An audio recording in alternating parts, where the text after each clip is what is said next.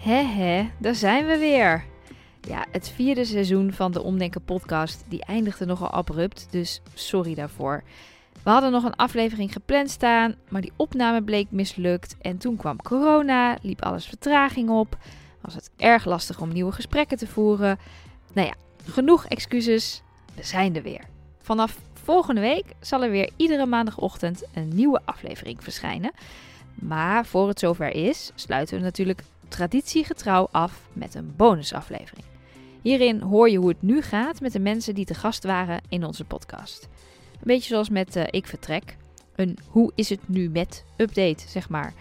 Vier mensen die te gast waren in de podcast afgelopen seizoen hebben voor ons iets ingesproken. En dat ga je hier horen. Maar heb jij nou de bijbehorende afleveringen nog niet geluisterd, dan raad ik je aan om dat eerst te gaan doen, want anders begrijp je er helemaal niks van.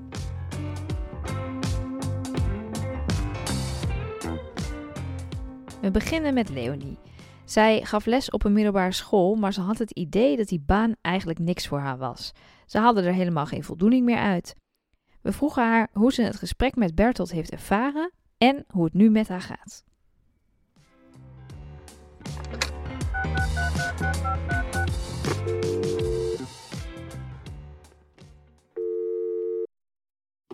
Nou, ik zal eerst op de eerste vraag antwoorden. Hoe heb je het gesprek met Bertolt ervaren? Uh, als ik zo terugdenk, uh, vond ik het een fijn gesprek. Dat is eigenlijk het eerste wat bij me opkomt. Uh, Bertolt vroeg heel goed naar de dingen die er echt om draaiden. en dat vond ik ergens ook wel heel fijn, want het was enigszins confronterend, maar juist ook wel wat je nodig hebt om weer verder te komen. Uh, ik voelde me ook echt wel vrij om gewoon te vertellen wat me nou dwars zat en dat het ook wel gewoon prima was om dat te vertellen. Ik kwam aan met de vraag dat ik niet voldoening haalde uit mijn werk, maar eigenlijk het onderliggende probleem was dat ik het eng vond om te stoppen met mijn werk, omdat ik niet wist wat daarna kwam. En precies de reactie die Bertolt gaf, die had ik eerder gehad. En ja, dat vond ik eigenlijk niet echt een, een bevredigend antwoord. En op een gegeven moment zei ik het ook van ja, ik weet dit, maar ik voel het niet zo. En toen zijn we verder in het gesprek gegaan. En op een gegeven moment, toen begon het ook zo te voelen als het advies dat hij me gaf. En dat vond ik uh, zelf heel fijn. Het klinkt misschien een beetje vaag, maar uh, ja, ik vond het in ieder geval, dat vond ik heel erg fijn. Um, het gesprek met Bertolt heeft zeker een effect gehad. Uh, op het moment dat ik met hem in gesprek ging, toen werkte ik op een school. Daar had ik het uh, op dat moment niet zo leuk. En ik begon toch wat meer na te denken van ja, ga ik dan eerder stoppen? En ga ik me dan zorgen maken over dat ik niet weet wat er dan is? Uiteindelijk heb ik de keuze gemaakt om toch door te werken. Dat omdat ik niet een uh, fulltime baan had, maar drie dagen in de week werkte. En um, ja, ik dacht van ik wacht toch nog even om ontslag te nemen. En dan ga ik wel, ik, ik ging wel met wat meer rust nadenken over wat ik dan daarna wilde gaan doen. Maar sowieso had ik mezelf een deadline opgesteld dat ik aan het eind van het schooljaar ging stoppen. En ik begon heel rustig gewoon op zoek te gaan naar wat wil ik dan wel.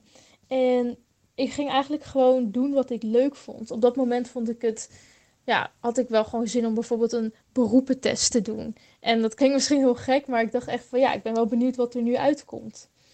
Uh, en uiteindelijk kwam eruit dat ik toch de opvoedkant interessanter vond. En ook toen ik de podcast terugluisterde, ja, dan kwam het toch naar voren dat ik uh, de kinderen heel interessant vond. Alleen niet helemaal eens was met de onderwijskant ervan. Nou, toen ben ik op een gegeven moment gaan kijken op wat voor manier zou ik dat willen en is praktisch ook mogelijk. En uiteindelijk heb ik me ingeschreven voor een studie orthopedagogiek, of eigenlijk de master. Uh, en ben ik nu bezig met een pre-master. Dus dan kan je van je HBO naar de universiteit gaan. Um, nou ja, en we zijn nu drie kwart van het jaar. En ik heb tot nu toe alles gehaald. Dus dat is ook heel erg prettig. En nou ja, volgend jaar loop ik stage. En hopelijk sluit ik uh, de master dan ook af en ben ik orthopedagoog.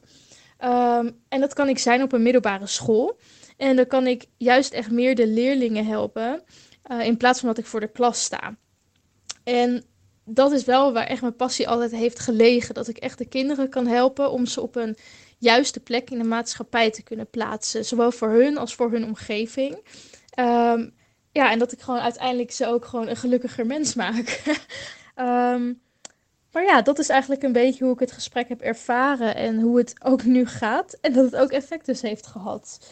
Uh, en ik denk er nog best wel vaak aan terug dat je eigenlijk op heel veel plekken ook gewoon om hulp kan vragen. Zolang je ook maar gewoon open staat om te delen uh, wat je dwars zit. En ik denk dat heel veel mensen toch wel respect hebben als je dat doet. Dus ja, nog heel erg bedankt. En succes met de andere problemen die jullie tegenkomen. Tot ziens! Femke had het in haar podcastaflevering met Bertolt over die eindeloze lijst met taken, die altijd maar blijft bestaan en die je nooit allemaal af hebt.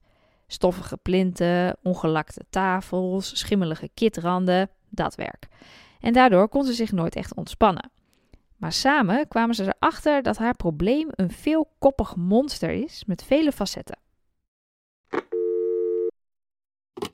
Uh, ik vond het een heel leuk en prettig gesprek. Uh, het heeft me echt aan het denken gezet op dat moment al tijdens het gesprek al, maar ook daarna. Over uh, hoe ik omga met al die taken.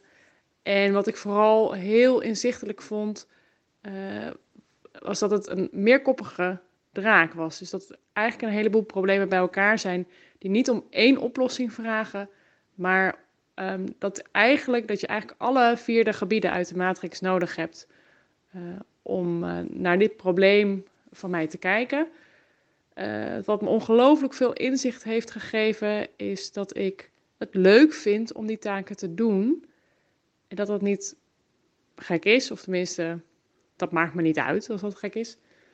Uh, en dat ik bijvoorbeeld van zo'n tuintafel opknappen, dat ik dat gewoon leuk vind. En dat ik daar dus ook tijd voor mag, mag, vragen. Dat een hobby van een ander, in dit geval voornamelijk dat van mijn man, niet belangrijker is, omdat dat leuker klinkt, uh, dan dat ik iets opknap in huis. Omdat ik dat dus gewoon simpelweg leuk vind. Um, natuurlijk heb ik nog steeds een eindeloze lijst van taken. En wat Bertolt ook zei, dat vond ik ook heel prettig. Zo van ja zo werken mijn hersenen nou eenmaal. Die bedenken gewoon altijd wat. Die zijn gewoon super actief en dat gaat niet veranderen. Dus dat stukje accepteren um, is ook een hele belangrijke voor mij. Uh, maar ook dat ik op de bank moet kunnen gaan zitten en denken: oké, ik zie nog van alles en er is nog van alles, maar ik ga het nu niet doen. En ik kan wel wat vaker bewust die keuze maken. Dus het heeft me zeker heel erg veel geholpen. Het is niet ineens uh, opgelost, uh, het is niet ineens vervlogen, maar het heeft me gewoon wel heel veel inzicht gegeven vanaf welke punten je naar dat probleem kan kijken. Uh, en dat helpt wel heel erg om er niet nog een probleem bij te hebben, zoals Bertolt dat dan kan zeggen, namelijk de frustratie over het probleem. Dus ik probeer dat in ieder geval wel een stuk meer los te laten. En dat, dat lukt eigenlijk wel goed. Um, nou, het, het, probleem van het randje achter de keuken heb ik intussen ook opgelost, want we hebben gewoon een ander huis gekocht. En ik hoop vurig dat daar niet zo'n randje zit.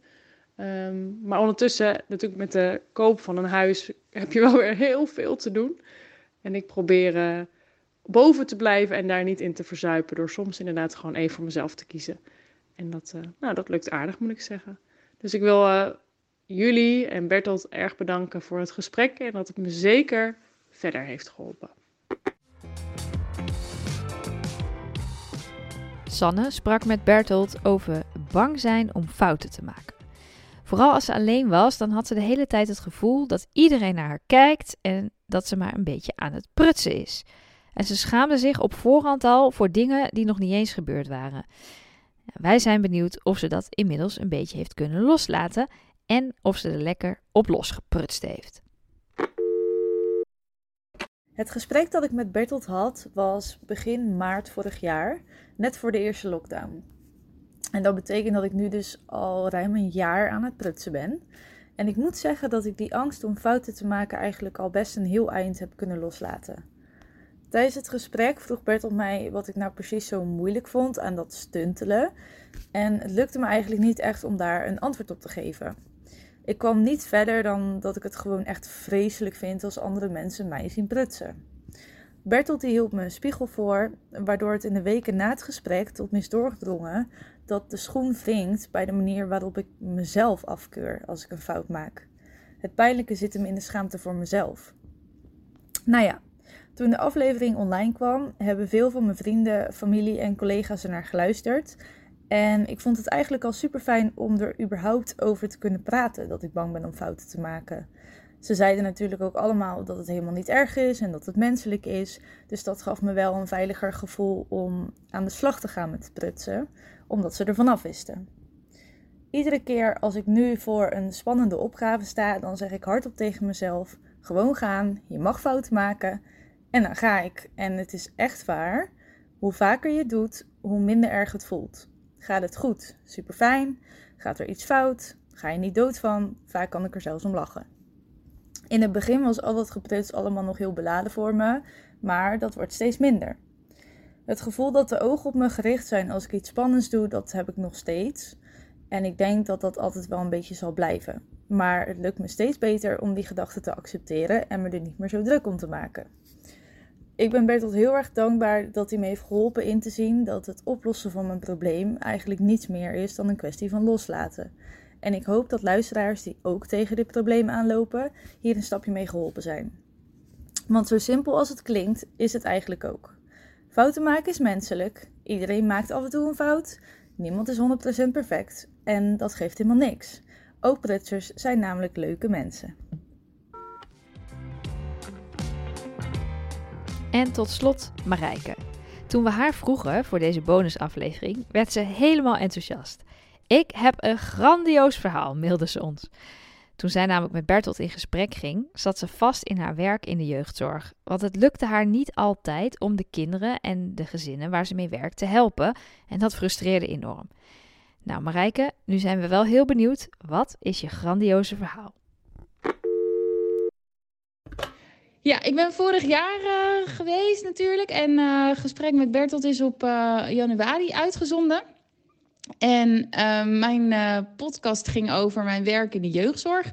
En um, dat we er eigenlijk op uitkwamen dat ik onbetrouwbaar ben.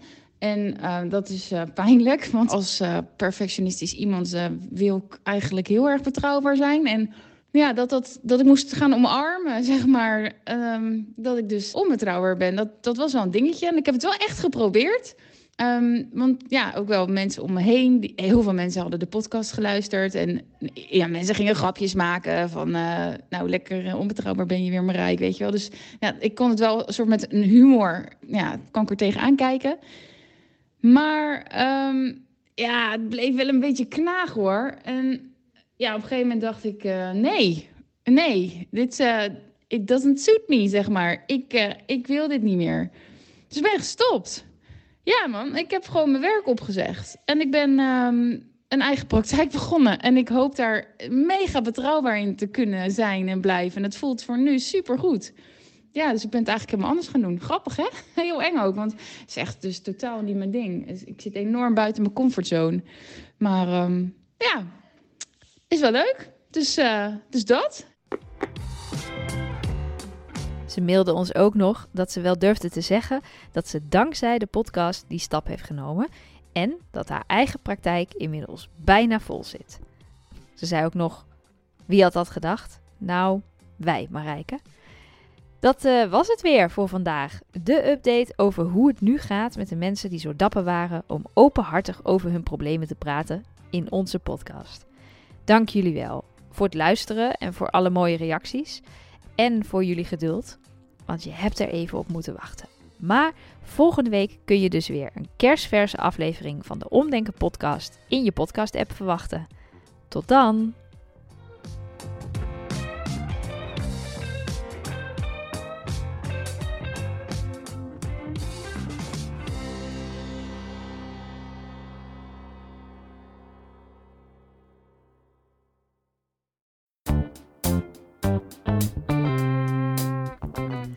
Hallo luisteraars, dit is een oproep. We willen deze podcast ook in het Engels gaan maken, zodat er nog veel meer mensen kunnen gaan omdenken. Ben jij of ken jij iemand die een probleem heeft en het leuk vindt om in het Engels met Bertolt in gesprek te gaan? Meld je dan aan voor de podcast via omdenken.nl/slash podcast. Omdenken.nl/slash podcast. En wie weet, zien we je in de studio.